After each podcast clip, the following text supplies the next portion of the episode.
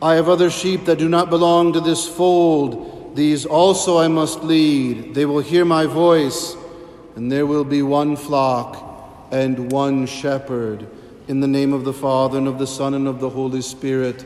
Amen. My dear sons and daughters, we who are God's children now, by the death of Jesus Christ destroying our death, the rising of Jesus Christ restoring our life, life eternal in union with the Father, we who are part of the other sheep that had to hear his voice, and in that sonship are called also to speak, so that many others will hear his voice. I wish, therefore, to give a quotation from you from the Go Make Disciples Common Vision for Evangelization. I know you're all reading it very dutifully. You probably have it memorized already, but just in case, I'll read it out. This is from section number eight. How should we evangelize? Part B. Talk to people about Jesus. And the quotation is as follows It says, There is no true evangelization if the name, the teaching, the life, the promises, the kingdom, and the mystery of Jesus of Nazareth, the Son of God, are not proclaimed. And so, therefore, I wish this Sunday and the four following Sundays to proclaim in particular the kingdom and the mystery of Jesus of Nazareth, the Son of God, by talking about the power of the Eucharistic miracles. And the one I want to start with is a Eucharistic miracle that occurred in the year 1996, a great year. A certain handsome gentleman I know graduated from high school that year. Anyways, August 18th, 1996, in the Archdiocese of Buenos Aires in Argentina. A priest, after distributing Holy Communion, had a member of the parish, a woman who was in the congregation, come up and tell him that she found a sacred host on the floor behind one of the pews.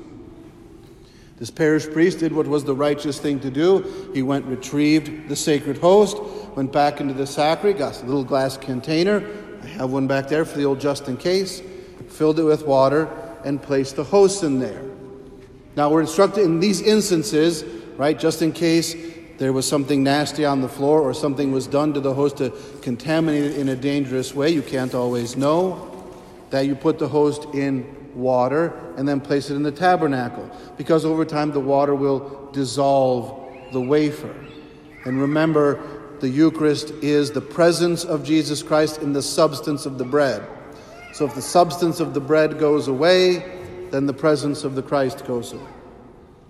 August 20th, 1996, two days later, he goes to the tabernacle to check. That would seem appropriate time for the host to dissolve, and then he can dispose of it properly. Only when he goes to the tabernacle and opens the container, he finds two things. Number one, the host is not dissolved at all. And number two, over two thirds of it have turned to what look like blood. Well, he does what any priest should do in such an instance. He calls his bishop. And his bishop, the Archbishop of Buenos Aires at the time, was a certain man named Jorge Maria Bergoglio. If you don't recognize that name, today you call him by the name Pope Francis. Right? So Pope Francis, then the Archbishop of Buenos Aires, Jorge Maria Bergoglio, tells him, okay, take photos of it, take a video of it, and let's have it examined. Thus, we have contemporary, mighty proof of the Eucharistic miracle. We know by the promise of Jesus Christ Almighty, risen and glorious, from the undying faith, that when a priest says the words of consecration, that unleavened bread becomes the body, blood, soul, and divinity of Jesus Christ, the Savior of the world. So, photos, videos are taken, tests are done over many years. I wish to read to you the uh, findings that the medical professionals, the man in charge it was a man named Dr. Frederick Zugibe, Again, I've published this all in the bulletin so you can go look it up for yourself. He wrote the following after his analysis and the analysis of the team.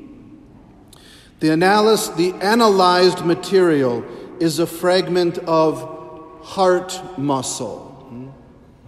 What they took out of that tabernacle was analyzed as a fragment of heart muscle. Found in the wall of the left ventricle close to the valves. For all of you who don't remember what the left ventricle does, he will happily explain it. This muscle is responsible for the contraction of the heart. The left cardiac ventricle pumps blood to all parts of the body. Hmm? Think on that. The Eucharistic fragment miraculously became the part of the heart muscle that pumps blood to all parts of the body. The heart muscle is in an inflamed state and contains a large number of white blood cells. This indicates that the heart was alive at the time the sample was taken. I affirm that the heart was alive since white blood cells die outside a living organism. They require a living organism to sustain them. Thus, their presence indicates the heart was alive when the sample was taken. What is more, these white blood cells had penetrated the tissue, which further indicated that the heart had been under severe stress as if the owner of the heart had been beaten severely about the chest. Now, think of this, right? The Eucharistic miracle that was witnessed. Someone, either through neglect or bad intention, tried to blaspheme the great sacrament of the Holy Eucharist. A simple parish priest who nobody knows or cares about, Father Alejandro Pezet, does his simple duty out of an act of faith, and the Lord testifies it to a miracle that is the left tissue from the left ventricle of the heart muscle that pumps blood through the whole body. On the holy cross, Jesus Christ's heart is pierced and outflow blood and water, the sacramental life of the whole body of Christ, the church. It is that severely beaten. When does Jesus Christ institute the Holy Eucharist? On Holy Thursday just before he undergoes his passion, where he is beaten and scourged, before he is lifted up on the cross. And yet it is not a dead heart, it is a living heart, as is testified at the resurrection. Why do you seek the living one amongst the dead? He is not here, he is raised. Now, a continuation that will be important for our coming sermons. Similar findings have been discovered in other Eucharistic miracles. There have been extensive studies of these miracles, particularly one of the oldest known Eucharistic miracles that contained in a town called Lanciano in Italy. And so, medical experts examined the heart tissue from this Eucharistic miracle in Buenos Aires in 1996 and the tissue that was found in this Eucharistic miracle in Lanciano about 1200 years earlier, right? Lanciano is the mid 700s. Experts compared lab reports from both Buenos Aires and Lanciano and have determined beyond doubt that the two samples come from the same person. A Eucharistic miracle in Lanciano, in Italy, and another one 1200 years later on the other half of the world in Buenos Aires come from the same person. Now, I'll go into the details of DNA and RNA and all that other very exciting stuff. You all come to Mass for science lessons, I know. I simply begin our series on Eucharistic miracles to remind ourselves it is the power of the kingdom, the mystery of Jesus Christ, who is the good shepherd who not only speaks to hear his voice, but then invites all. All, right? What's this brown fence? It is not a fence, it's, it's not a rail, it is the spiritual honeymoon suite where Jesus Christ opens his own heart to anyone who wished to commune with him and can have the living beating. What does Jesus say? John chapter 6. Unless you eat the flesh and drink the blood of the Son of Man, you do not have life within you. Whoever eats the flesh and drinks the blood has eternal life, and I will raise them up on the last day, because my heart suffered, died, lives, is given in Holy Communion for the salvation of the world.